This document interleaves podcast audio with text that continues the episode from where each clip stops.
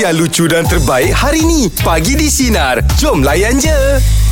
Aku macam anak aku dah umur 17 tahun kan. Hmm. Okey, jadi bila dia start daripada kecil aku dah dia ma- bawa pendekatan dengan dia sebagai kawan.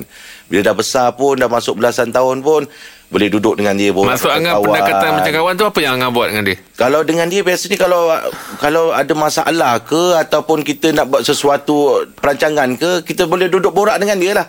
Oh. Duduk borak, bincang bersama.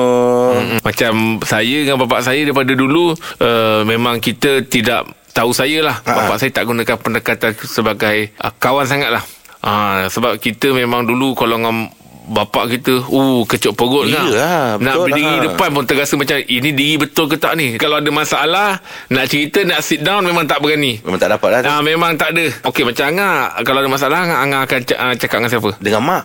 Dengan mak. Ah, dengan mak. Nanti mak yang tolong beritahu dengan uh, arwah abah. Oh macam saya saya tak cakap dengan mak Habis tu? sebab saya tak ada masalah. Dengarkan setiap hari Isnin hingga Jumaat bersama Jeb, Rahim dan Angah di Pagi di Sinar bermula jam 6 pagi. Sinar. Menyinari hidupmu.